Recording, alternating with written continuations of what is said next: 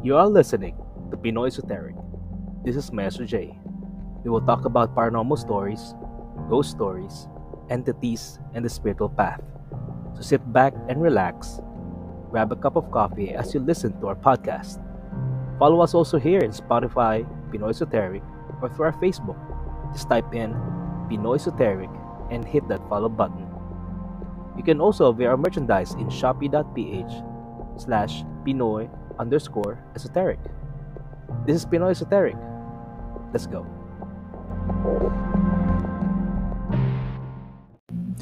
What's up, everyone? This is your host again, Jay, your maestro and the uh, storyteller for your listening here on our podcast at Pinoy Esoteric.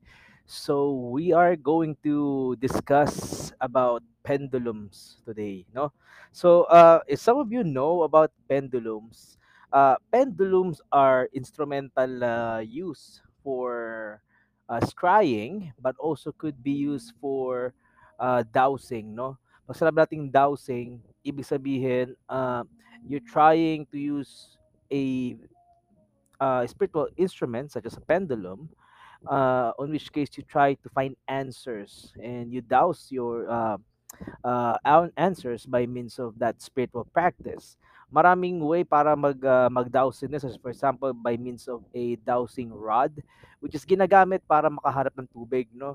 So this has been a practice sa United States ng mga panahon. Pero we're not gonna be dealing about that. We're gonna be dealing about the spiritual aspect ng paggamit ng pendulums and how to receive answers from it, by means of communicating to the spiritual realm by means of that pendulum. So, uh, as I have said, um, pendulums are used to communicate also, but also could be used for dowsing and figuring out answers.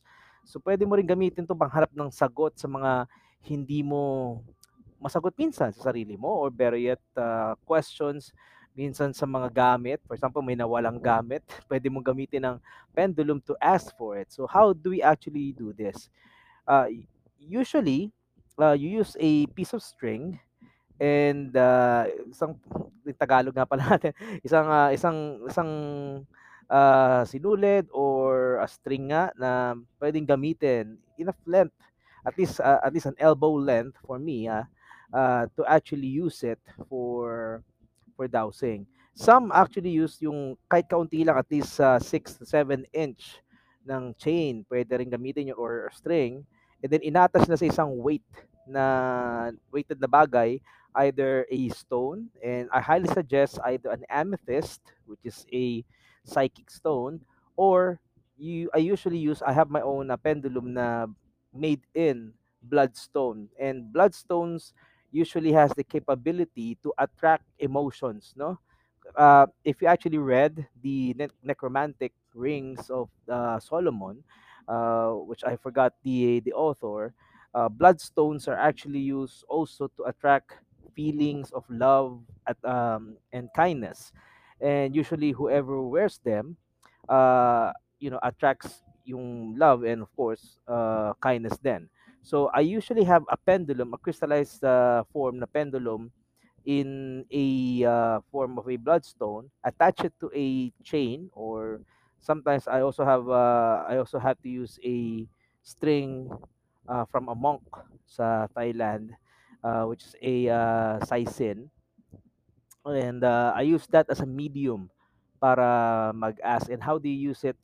Uh, the rough explanation is, hahawakan mo yung string sa pinakadulo niya, and then you let the weight to suspend dun sa either sa harapan mo or just on a level sa table, and it's very helpful kung meron kayong isang circle na nasa parchment o naka-write down sa isang paper na either sa left to right is no ang indication, and then forward to aft or forward to backwards na na direction ng circle is yes. So parang tumatango ka kapag uh, yes, or umiiling ka kapag no. Ganun din sa pendulum.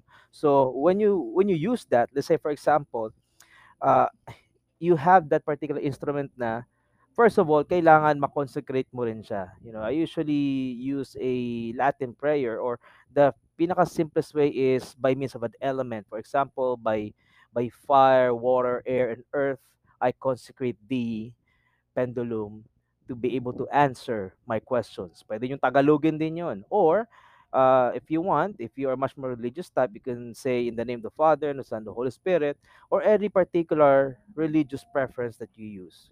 Okay, so we're not judgmental on how you actually concentrate that. You do you. Ika nga, uh, isa nga sa kilala ko rin na nagtuturo ng, uh, ng pendulum uh, dowsing, you do what you have to do. You do yours. And if that works, that's good. Okay, just have faith on it na it will work. Okay, so once you have consecrated that, all you have to do this time is provide a command. Bigyan mo sa ng, ng rules or command. For example, Uh, pendulum, I command D. Kung, let's say, if it's gonna be no, uh, indicate that no is from left to right. Okay, so you would say something like, uh, pendulum, I command D, to indicate no from swaying uh, left to right. Okay, so you start feeling that it sways left to right. And then, kung ito naman ay yes, you say the same thing, pero instead you will say, uh, pendulum, I command D to go back and forth for the indication of yes. Okay? And then, of course, you say, amen, so mote it be, let it be, as above, so below. You know, the same thing that you usually say when you want to affirm. And then, it will, should work that way. Kung either left to right, it's gonna be no. Kung back to forward, uh, it's gonna be yes. Now, kung hindi to nag-work, and then nag nagsisircle siya, either left or sometimes right, that means na pwede rin gawin yun na either swaying uh, clockwise or going to the right is uh, no. Pwedeng going to the left is actually yes. Pwede rin, you, you could just, you know, change it to say like, uh, if you're swaying from left, indicate says na no yon, or if it's uh, sways na circular on the right, pwede rin sabihin yes. So it might sound confusing at first, pero the the trick is to indicate kung saan ang direction ng gusto mo, to indicate your own yes or no. So once mangyari yon, then you are ready to actually ask some questions. Now, kung hindi man ito mangyari, let it be muna saglit. Try to meditate on it first, or better yet, try to clear your mind, kasi usually ang pendulum nagre-respond din sa emotions mo. So, try to calm yourself down, be peaceful first, and then try again. Now, let's say it worked already. What you're gonna do next is a very simple questions of affirmation. For example, uh, is my name uh, Jay, or something like that. Then if it's either if it if it's clockwise ng mikot, it means yes, or back and forth, then it's yes. Kung hindi naman, at otherwise, let's say uh, you said uh, is my name uh, Jen, or something like that, or or whatever, and hindi niya nag-indicate, it means na it might have been no, you know. Di, either pumunta siya sa left or counterclockwise or go, uh, swaying left to right, it means it's no. So there there's your actual answer already, no? So pwede mo siyang i-question for, let's say, for example, for last item, say uh, hanapin ang cellphone mo nawawala, and just ask the question, pendulum, do you know where my uh, my my phone is? And try to see if it says yes or no. And afterwards nun, palitin mo na ng palitin yung question. Saan ba? Sa bahay ba? Uh, or nasa labas ba? If it's yes or no then. Then, as another question, if nasa bahay, uh, nasa table ba? Nasa, nasa ref ba? Nasa kitchen ba? Nasa, nasa bathroom ba? Et cetera, et cetera, et cetera. So, that's how you use that pendulum then. And if it indicates a wrong, or either sometimes uh, uh, an incorrect na ano na, na question, means that it might be either the pendulum doesn't know it. Okay, so what is what is the conjecture? Ano yung ano yung purpose for here? Are you trying to invite spirits sa pendulum to actually answer your your uh, questions. Actually, no. Usually, what I have said sa whole system na yon is that if you have a spirit guide, then that would tell you or that would teach you uh, your answers. Pero kung wala ka, then you usually have to have your own spiritual guidance na tinatawag. And that's a very hard thing to do. And I, I want you to know to actually figure that out is by means of meditation, as you could uh, also read that or sorry, read that, uh, listen that sa podcast natin last time dun sa ano sa sa meditation and how to open the third eye, because that makes your awareness, di ba? Kasi here's the thing: if you want to use or have the spiritual guide to guide you with your pendulum, you then ask for its guidance after your consecration. For example, just say, may the spirit guide me by using my pendulum to find my answers. So mote it be, amen, as above, so below, et cetera. So you, you, you, you do that, and then uh, you have to put your intention. Number one yan. Kasi if there's no intention, there's no emotion behind it, hindi mangyayari na magkaroon ka ng tamang sagot. So, you could also use the pendulum to ask uh, questions about your own personality or things about sa sarili mo na you're having a hard time trying to figure out. For example, it might be about love, what might be about your hardships on what how you deal with it. Uh, is there gonna be some hope or some something?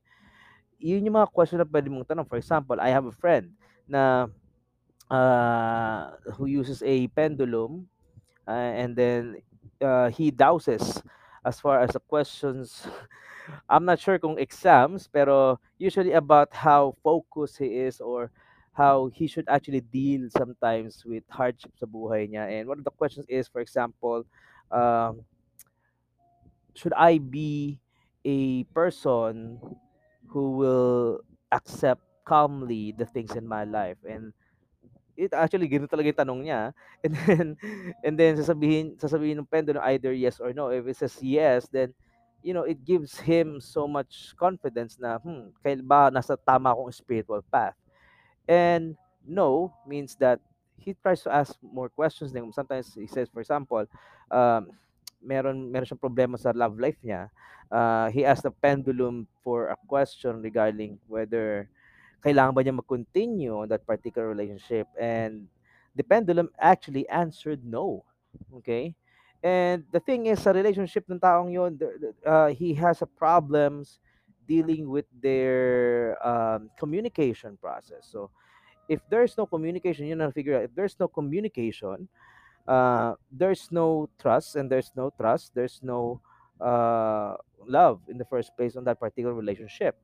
And that is where the foundation of the pendulum helping you as far as the relationship is concerned, as dun sa part ng friend ko. So, there are versatile ways na pwede mong magamit ang pendulum. It is not only for for asking questions about the about yourself also, but also you could use it to ask questions then sa spiritual world. You know, for example, uh, once you have consecrated, et cetera, et cetera, you know, you figure out ano rin yung sistema ng pendulum mo, either swinging clockwise or counterclockwise for yes or no, or swinging back and forth or left to right for yes and no. You could ask that pendulum for a question regarding spirits or ghosts. For example, uh, pendulum, I command thee, is there any apparition on this particular place? And then, your pendulum, yung pendulum mo, mag-i-start na mag-vibrate yan, and at the same time, will start swinging it. Unconsciously, you would know na merong sagutan doon, either left or right or back and forth nga, or clockwise or counterclockwise, depende sa sa order mo last time, either yes or no kung merong apparition sa isang lugar. So that's uh that's that's one of the few things you could use to uh, detect or even know if there are uh, spirits accordingly sa isang lugar.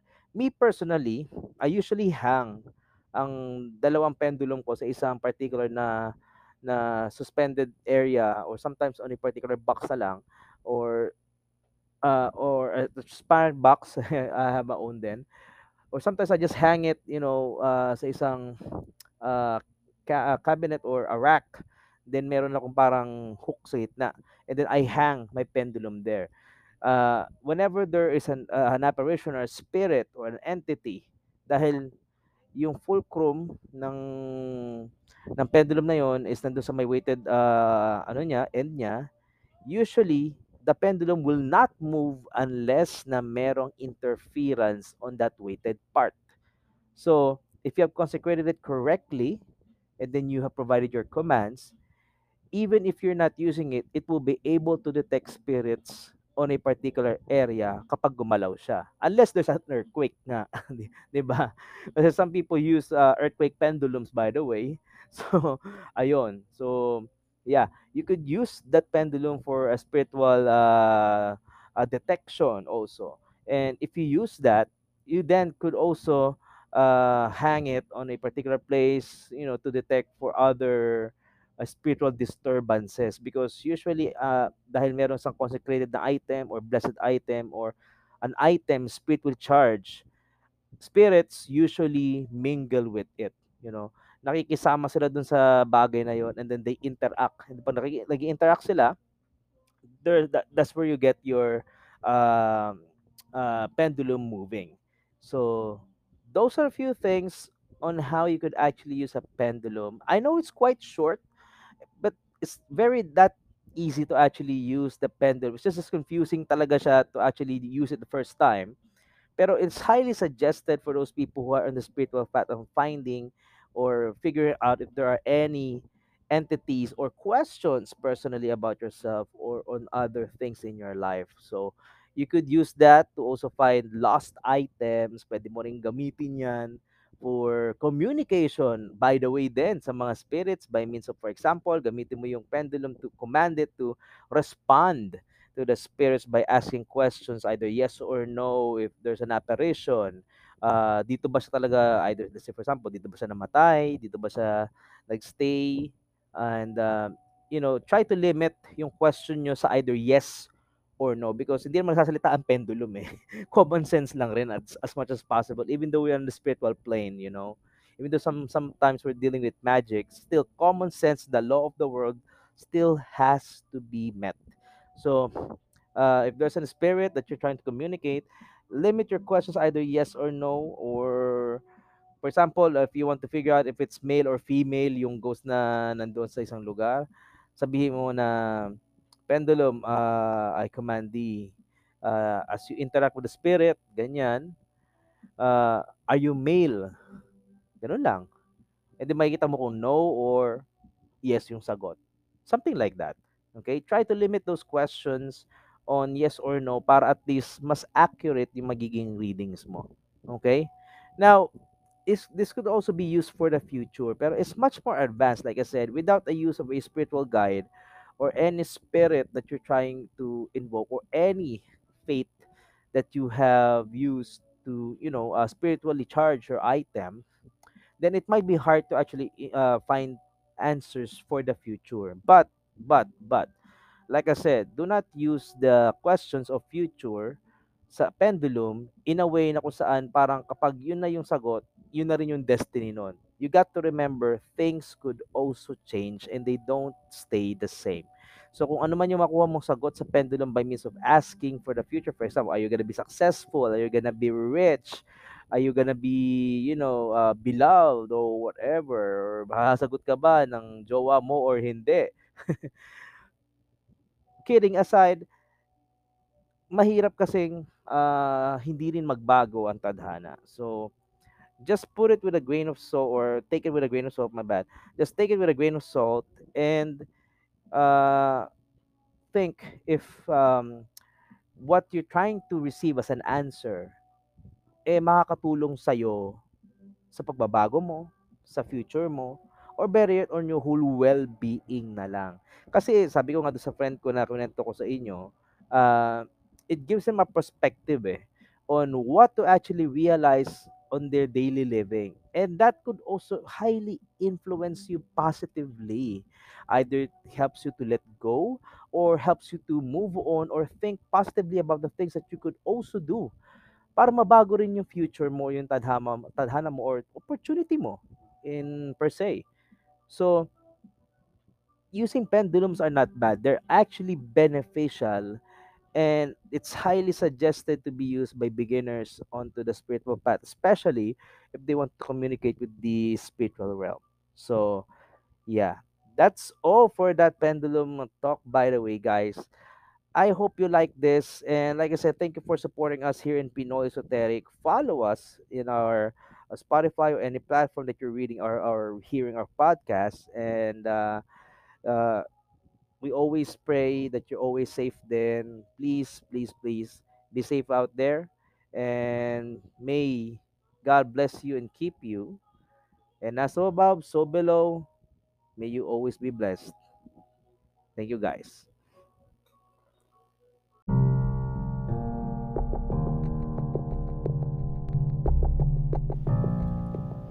You just listened to our podcast in Pinoy Esoteric.